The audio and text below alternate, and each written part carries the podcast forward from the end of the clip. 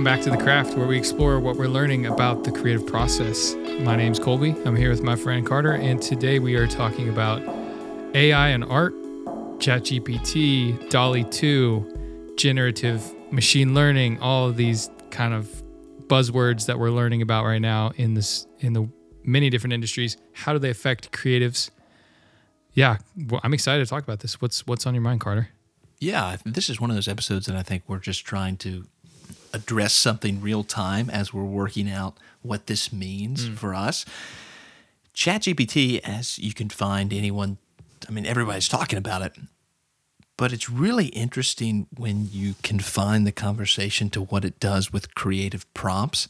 So, one of the first things I did when I was like, you know, my first exploring was write a paragraph about Cheerios in the style of Cormac McCarthy. And it writes this paragraph, and it's about like the existential void of the center of the Cheerio. And, you know, I'm here in my office losing my mind, like, this is crazy. How can it do this? Um, and then I followed it up, write a paragraph about donuts or something uh, in the style of John Steinbeck. And then I got that one back and I started just kind of looking at them together. And I was struck with how the writing, on first glance, you're like, this is magic, right? This is, how does it do this? But then as I was comparing these two, you could see kind of structural similarities, that they're very, very much the same. And then there's this strange sense of it's writing how it thinks an author writes how it should sound like. And I think this is something I'll say that I think it's something that someone who reads a lot of literature, and this was the kind of impression I sent this to my two two good friends who were both, and you know, um, it, they were in the PhD program, and, and they were like, "This sounds like what an author ought to sound like. Like it's trying to sound like what it thinks an author sounds like." And I know that's a bit vague, but there was something kind of off about it, and it it was this initial kind of um, disparity between, oh, this looks like it's magic, and wait a second, something's off here that got me thinking about this question with, with more attention to what's going on with this. And so I've got a lot of thoughts on that, but that was at least my kind of first experience with, and I think I asked it to write a sonnet or something in the style of Tennyson or something like that. But the first thing I did was start asking Chat GPT questions about aesthetics, which is like I can't give any judgments on anything that has to do with evalu- evaluative metrics. And I'm like, well, I guess you can't give judgments on most of the questions we're interested in life, which are all evaluative questions. Um, but that was kind of my first impulse to see what its creative potential was. So maybe a good place to start, going back to you, Colby, what have you asked it creative to do creative things? What was that like? Yeah, I started experimenting with DALL-E 2 at one point and actually what I did was it was uh my brother's birthday and so I was like I'm just going to get it to like make a picture for his birthday. so I just like tried typing in this prompt of like you know, a guy and here's what he looks like and you know, put a birthday hat on him and all this stuff and it was just garbage. It was like I think my prompt was really bad, so it just didn't work out. So I ended up doing something different for his birthday. But I then just iterated and just tried a couple different like prompts for visuals and for example, one of them I kind of had you in mind actually when I did this one I had I was like do a picture of a man fly fishing in a lake on a sunset with a mountain in the background. And it was pretty incredible to see what it came up with and I think I might have given it an artistic style, like illustrative style, kind of painting look. So the visuals were pretty incredible. Obviously, that's I think that's DALL-E 2. That's a different model from the same company, OpenAI, but pretty incredible that it can just bring visuals to life and something. You know, I think we'll get we'll probably get into the the value of it and what how does this impact artists and those kind of different things. But I think that there's a lot of so far the, my main thought about it is that this is a really cool tool for generating ideas and like kicking things off and then reworking though. Because if you just take something that it gives you and just use it i think that that there's just a lot there's some things to discuss there but i just don't think that's it's going to reduce the it's going to be missing a human element one, but two, it's you know then going to just sound like other people that are doing that same thing too. So Yeah, that might be a cool spot to jump off in that it's got this generative value that's really interesting. So if we think about the creative first principles, right, it can create stuff. Well, I don't know. We might say it can create stuff. It can pull from things which are created and rearrange them in new ways if you call that creation, which is a question. well, that's kind of what we do though. Good point. And it is kind of what we do. But here's the In some ways, should I give the phenomenological critique of this right now? sure, sure. So when you do it, Colby, and you write, let's say, a, lo- a, uh, a line in a song about an oak tree, when you say the word oak tree to another human being, or I say oak tree, right? All of a sudden, that word, that concept, is informed by the trees that you've seen, the trees that you've touched. Maybe you had a picnic under an oak tree. Maybe you grew up in a desert and you didn't see many trees. So when you saw your first oak tree, it was kind of a uh, something that was was different. Um, if you said something about I don't know an apple tree, you would have the whole sensation of eating an apple. You know what they taste like and smell like and feel like, and on your palate, you know about apple pie. You know about the symbolic representation of apple pie as a bountiful American thing all of your experiences with words are loaded, saturated with meaning and with an actual experience in a world of meaning with other subjects. And so when someone says apple or oak tree, you don't just have a series of letters. You have something that is embedded in entrenched, enmeshed in a broader field of experience and meaning. Now, the code for the English oak tree is not that, right? That's a series of, you know, it's code. So it's a series of numbers, it's a series of representation, but it doesn't mean anything. When you get the code for the oak tree is in my front yard, that means something to a human being. It doesn't mean anything to a computer, right? There is no meaning there. It's a representation that's devoid of experiential content. And so in that way, it's interesting to that we can read a passage about the Cheerios and the style of Cormac McCarthy, and we are coming to it with this broader field of meaning and experience. It is creating that absolutely devoid of any sense of meaning. Rather, it's arranging in a text predictive way, to the best of my understanding, what pieces of code go with other pieces of code, right? It, it, it's computing. And so that's a process that occurs, like mathematics would do, in a closed system, if you will, that it's not involved with this broader field of meaning. And so, is it creating like us? I would say it's not. It's it's pulling pieces of code that go along with other pieces of code according to how it reads other pieces of code, which I think is would be a shallow way to describe what we're doing because what we're doing is we're interacting with a world of meaning where things are charged with our experience. All right, that's that's kind of a long little thing there. So for you, it's almost like the difference between there will always be a void between the computer and the human because a human is not a computer. the, a human is a higher being, basically. Well, I mean, this goes to, uh, you know, the we care about things, and this was the big kind of one of the big things that Heidegger did in his phenomenology. Is he said our existence, the kind of things that we are, we care about stuff, and computers don't care. Right? There, there is not this. There's nothing relational. There's nothing at stake for the computer. I mean, we live with things that are at stake, right? We live in a field of, of meaning. A life world is what Husserl calls it, uh, the Lebenswelt. This is the world of things which interact with each other and which have meaning, and our, our tasks that we do every day are informed by these, right? The hammer and the tool and the building. Why are we building, right? Community all of the kind of existential meaning of what's the purpose, what's the meaning of life, things like love and justice, relationships. All of this we can't just extract and have some sort of floating consciousness. and this is the big phenomenological move in philosophy. We don't have a mind in the Cartesian sense, which is the mind in the body. And the mind's just this free floating thing that's neutral.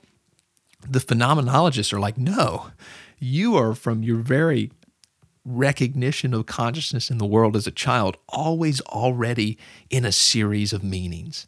And so we can't just extract the mind from the body and separate them because that's not how it works.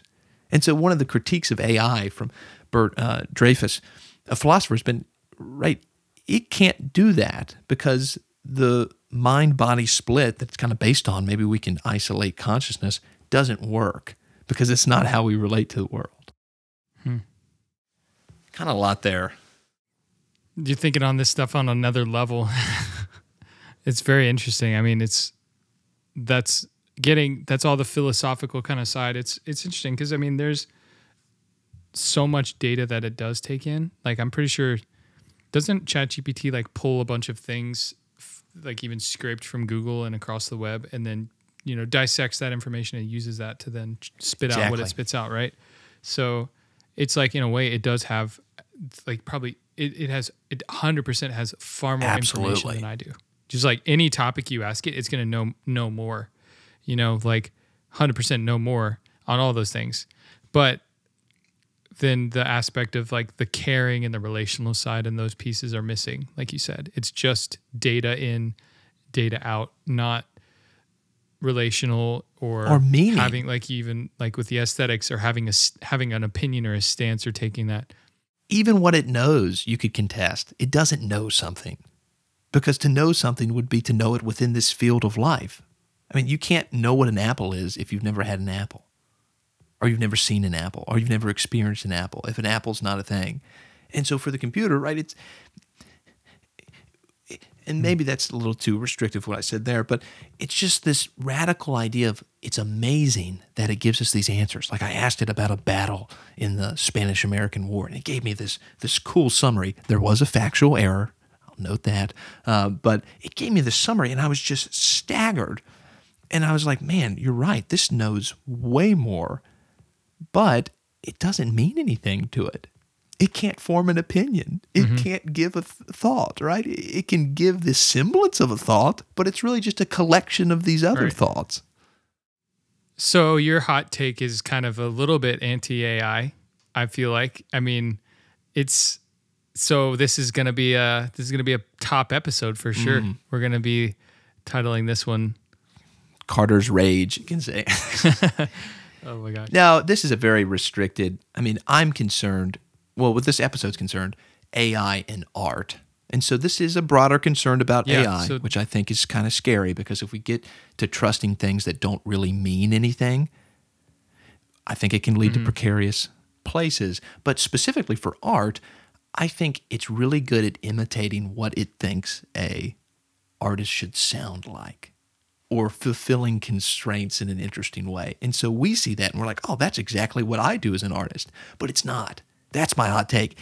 It's not doing what you're doing because you're functioning in an actual world that matters and means something to you. And it's not. It's giving a collection of things with a series of restraints that look like mm. it's someone writing about an apple pie, but it's not. That's just a, num- a numeric series that it knows is related with another numeric series. Let's get into the practical side of this now. I mean, I think Sure. I think I I definitely hear where you're coming from on the level of if it doesn't have meaning, it doesn't have these relational things, it doesn't have like a viewpoint on its own, it would be dangerous for that to be making, let's say, ethical decisions on certain things or whatever it may be. But like let's getting out of that theoretical for a bit, let's bring it down Yeah, to the do it. practical level for art. I think there's a lot of utility that it could offer to artists and creatives and people in a lot of different ways to be a, even if it's just to be a jumping off point. So what do you think is the what do you think the opportunities are for different artists to use AI as a tool? And you know, it's just a tool. It's not to replace the artist I think themselves. that's a I think that's a huge field of possibility. I don't know what it'll look like, but I mean we use tools in our art all the time. I mean the the Mac that I write on is a tool. Right? It's doing something Right. Um, but I'm using it.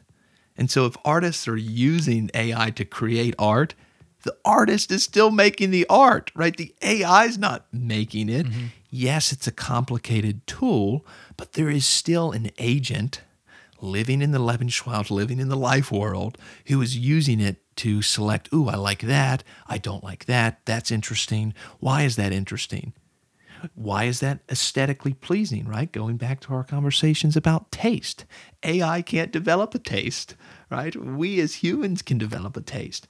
And so we are still, we're using it. And I think in that case, I mean, this is a massively powerful generative tool. But I'm, I become skeptical with something like on Notion, where you give a paragraph and you put summarize this, which it gives pretty good summaries from what I've tested it to do. But when you're asking revise this, right, then what metrics are is it using for revision, for instance? So I think as long as it's a tool, that's different than a replacement. Does that make sense?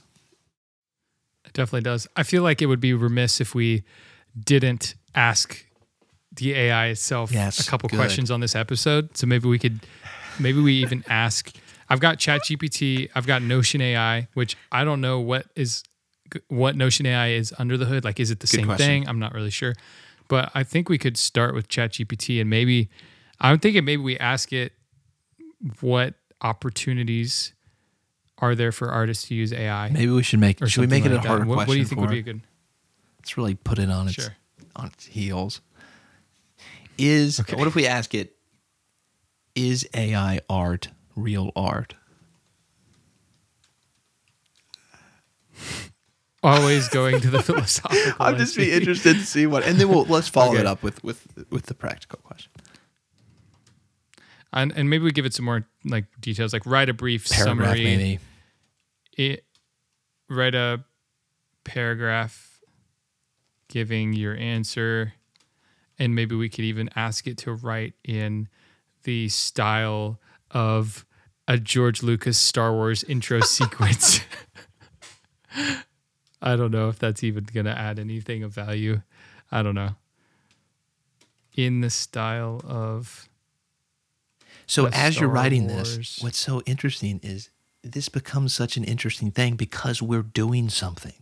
It would be funny to have Star Wars style with this answer because we know what humor is and we know what funny is, right?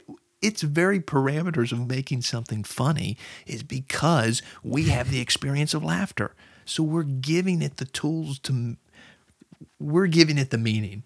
I just thought that was an interesting example there. No, definitely that's a good point. Yep. Let's do All it. right, we ready? Can you see oh, this? Oh, here we go. All right, so I just put in is AI real art, real art? Write a paragraph giving your answer in the style of a Star Wars title sequence script. Okay, and it is typing. In a galaxy not so far away, the question of whether AI art is real art has caused much debate among the artistic community. Some say that true art must come from the heart and soul of a human artist, while other, others argue that the use of AI in art creation is simply a new form of artistic expression. But as the force of technology continues to grow stronger, the lines between what is considered real art and what is not are becoming increase, increasingly blurred. So, whether AI art is real art or not may depend on one's point of view, and the answer may be as complex and multifaceted as the very nature of the force Funny. itself. Now here's the question: That's amazing. Is that true? Ask that. Ask it if it's true. All right, it's typing again. As an AI language model, I do not There have you go. beliefs or That's personal needed to hear. opinions. So there's your answer. Well, let's Yeah. talk about that. Yeah. So that's interesting in that it compiled the tension of the debate, right? That's the tension, but it doesn't give us an answer. Mm-hmm. It just gives us a tension because it can't give us an answer. It doesn't state an opinion, but it just states the other opinions of others ultimately. Some people argue that it's a new form of expression. Others say it must come from the heart and soul of a human artist. So what is So that a what- satisfying? now What I do you think? Is my- that I mean, what, what do you think about that answer? I want. I just want to hear it. 10 out of 10 for the formatting and the style. I thought that was clever, but the answer itself is definitely not it doesn't solve the problem for us. It doesn't give a strong opinion. So it's it's not really a true answer. It gave context to what we were talking about. See, I, not li- an I think that's the key. Of this is such a great resource of compiling things, However, it doesn't give us any sources either, which is interesting if we ask this historical questions. But it's giving us it, it's basically rephrasing our question saying this is the one side of the question, this is the other side of the question. But we as mm-hmm. humans are opinion stating machines. I like this. this is valuable. This is worthwhile. You can't even imagine. Especially as oh, artists. Of course, yeah. You can't even imagine a day where you didn't interact with values. Should I get up for work? Well, I want to keep my job. Why? Well, I need nourishment. Why? because life is worth living. Why? Right? We're constantly functioning with mm-hmm. we have to go to questions of meaning. And it's just funny that the question of is it real art, if we continue to interrogate it, right? You're going to constantly get these nice, very compelling, like written summaries that are giving us the question in its t- in its tension form without actually giving us anything that moves us closer, I think, to answering the question. And feel free to push back on this. This is just my this is my take on what's I mean, happening. I think that they can I think that there's got to be some level to where the the machine can push back on our ideas and help us get further to an answer. I don't know that it's ever going to it it's not going to have like an authority like uh, you know, we look to certain people with trust because of their expertise, because of their trustworthiness. So let's take a professor or someone of course, we're I think in society more skeptical of organizations and leaders and stuff at this point, but still, I think we look to people for their, in some cases, their job title or their sort of social statuses can have an impact on how we view opinions, and then that can sway sure. us into a direction. And with AI, there's there's like the credentials sure. of knowledge. There's a, don, a ton of data sure. that they have access to, far more than a human can handle. But at the same time, they lack those credentials. They lack the trustworthiness of being consistent, of being on time, like just the human elements of just how we build trust with an so it can be a tool. So I, yeah, I, I guess that's good. Right, it's a it's helpful tool because we I'm, make decisions based off of knowledge, and it can mm-hmm. bring us some knowledge. Yeah, so I think it does. I think it does move us closer, but I I hear the pushback as well. I just don't want to. Yeah, I hear that. I, so I'm going to follow up with this. What are some ways that artists can use AI to be more creative? And then let's. Uh, It'll probably give us a nice list enumerated. Yes, it is. Yeah, let's go. Okay, so artists can use AI in many ways to enhance their creativity and oh, expand oh, really? their artistic possibilities. Here are a few examples. Generative art. So artists can use AI algorithms to generate new and unique images, animations, or music which can serve as a starting point for their creative mm-hmm. process. Two, style transfer. They can use AI power tools to apply the style of one image to another, which lead to some fascinating results. Collaborative art. Artists can use AI powered chatbots or other interactive tools to collaborate with other artists or even engage with their audience in real time. Data visualizations use AI to create compelling data visualizations, which can help communicate complex ideas. Augmented reality. Artists can use AI powered augmented reality to create immersive experiences that blend the physical and digital worlds, offering new ways to interact with the audience or audiences to interact with their work. What do you think about that answer? Fair, fair enough, I think. Do any of those get you excited to experience them, even as like a consumer? I think that this as a tool can lead to some really interesting things. However, my main skepticism is that it will become not a tool, but seen as somehow taking the place of something that's invaluable. When you're asking AI, for instance, to, I mean, if you ask it, write a short story about a strange encounter in McDonald's with, you know, a man dressed like a cow or something, it'll write you that story. You could take that story and try to pitch it to other places and do whatever but in that case, you're not using it as a tool. So I think is if it's if it's used as a tool, it's got all these interesting things. But if it's certain if it suddenly becomes something that is trying to replicate or imitate or maybe uh, substitute for the creative process, then I think there's some really there's some really deep issues that are happening. But all that list was mostly stuff that it could do. Like it said, it could lead to some fun places. It could be a starting point, right? It's in its answer not really, right? It's not claiming to replace anything, which is interesting. It's it's still trying to say here here here I am as an instrument. Mm-hmm. I mean, I think that is on. I think I agree with that opportunity for artists to use it as a if it has access to so much more data and information. I think that there's an interesting way to. A lot of art is our reaction to an experience we had, a thought, an idea, a cultural conversation. We create in response to these things, and we say, "Let me contribute to the conversation." Kind of like what we were talking about earlier, related to to academic writing. Really, we express our opinion basically, and in a way, we like you don't. I think uh, there's a difference between taking an image that DALL-E 2 creates and just posting that online and saying this is my art and taking that art that it creates and then drawing over top of it or revising it or even using DALL-E itself as like sure. the, the paintbrush. And so like you're typing in different things. I could see someone getting super good at the way you Yes. communicate to these tools. And so then they're like proficient at, well, no, you want to write the description in this way. You want to order the the style of art before you order the the contents or like whatever the the kind of tweaks are to make it work really properly to get the desired outcome. And then DALL-E itself becomes the new It's canvas like a and and complicated paint. paintbrush. Yeah. So I think that there is a there's an interesting that's where you're reacting and responding and interacting and actually generating well something said. of yourself through this tool. So I think that's an interesting concept too. Like I haven't even honestly looked into the AI music space, which Mm. I I wish I had before this this recording, but there maybe is maybe that same idea could apply there. Like how could it be that by tweaking and pushing and pulling on that technology, you can generate something new? Because I mean, the So guitar good. is technology Absolutely. it- you know the keyboard is technology everything is technology it's just how do you use that instrument to create something yourself I think that's wonderfully said. This becomes our plea, or at least my plea, to artists to approach it as a tool.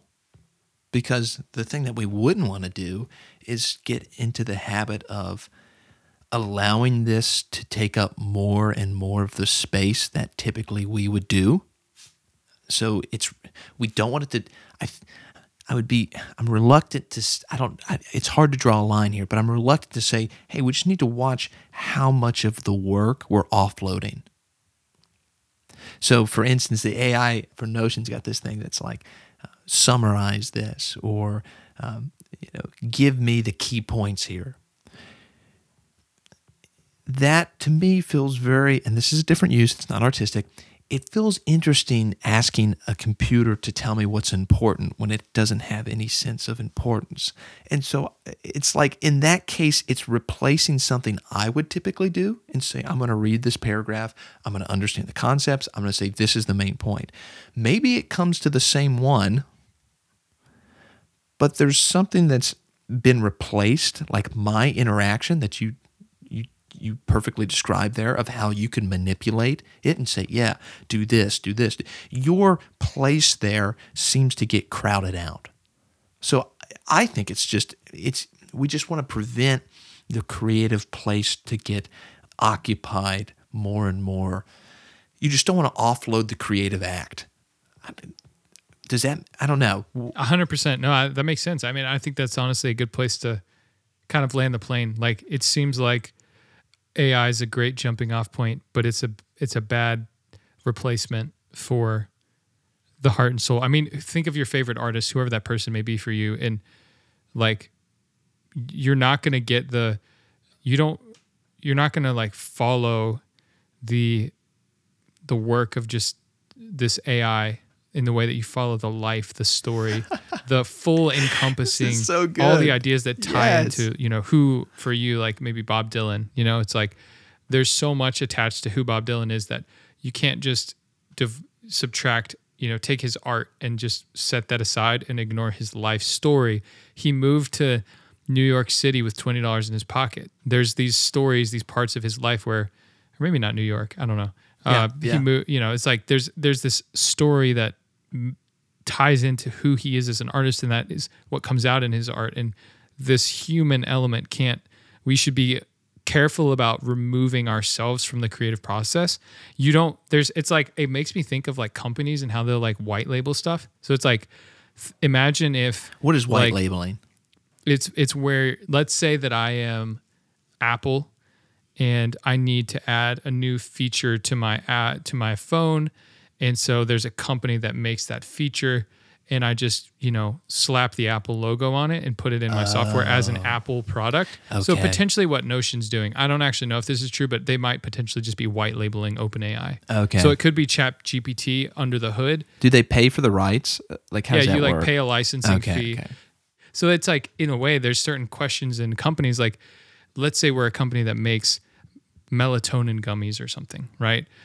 But we don't actually make them, right? We just buy them from this manufacturer, slap a logo on it, and that's our company. It's almost Sure. that like with art, if I just go to DALL-E and I get my art and then I just slap my name on it and say like I made this. Mm-hmm. It's like it's not an unethical thing for for companies to do that white labeling. It's like we can't be doing every single stage like Sure, sure. Efficient for companies to use templates on websites or to use certain things and just outsource it. That Yeah, makes sense, but yeah. it kind of gets into this question of like Patagonia wouldn't outsource their creation of the shirt, right? Like that there's something about the story of Patagonia where they like Yvon Chouinard was making these pitons for climbers by hand. He was blacksmithing in his yard. Like that's a part of the story and that you kind of sense that in the the the gravitas that like Patagonia's marketing has, I think ties into the you can feel the quality of their products. It would be very of course that doesn't mean that they just do every single thing that they do in house. Uh, I wouldn't be surprised if there's outsourcing of a lot of things, but there's a question in a, every company of like how much do we outsource before we lose our have no soul in this company Great. or no sort of Great. expertise that's actually a valuable competitive difference to other people. And I think in the same way, that was maybe a long-winded way of saying like, I wonder if there's something like that here with art and AI, where if we outsource too much, it's not bad to outsource some things. Do I need to do every single step of the process to be a real artist? No. But like, if we outsource everything and then all we are is just sort of uh, The person hitting the key. Not even the person, Yeah. just a something hitting the key. Just a brand almost, A block Like, falling that- down and hitting the key. is that okay? Is that really art? You know? But then there's an aspect of like being a tastemaker.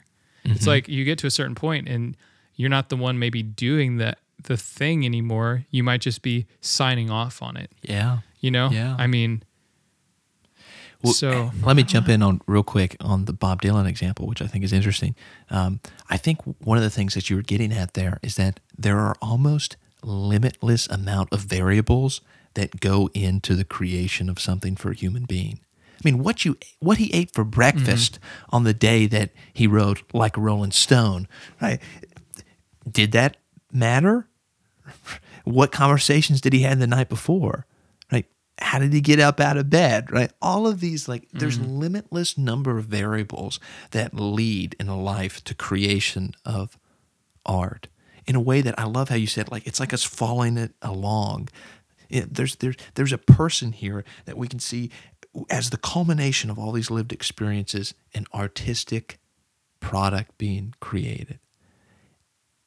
But when we don't have that, and I think you're trying to write, where do we put that line of I'm just putting a stamp on it and then saying it's mine? Or where do we put that line of I'm, I'm manipulating it so my fingerprints are on this in a way that's meaningful and that it, it, it mm-hmm. expresses the sum total of variables that went into my life when I did this? Like, mm. I think that you're right. That that's the heart of it. See, we know what that means, the heart of it. It's not an organ, and it represents something more, right? There is symbolic layers when I say that's the heart of it that we understand. Uh, that, yeah, AI could pick up symbolism, but it's picking it up because we think it's meaningful.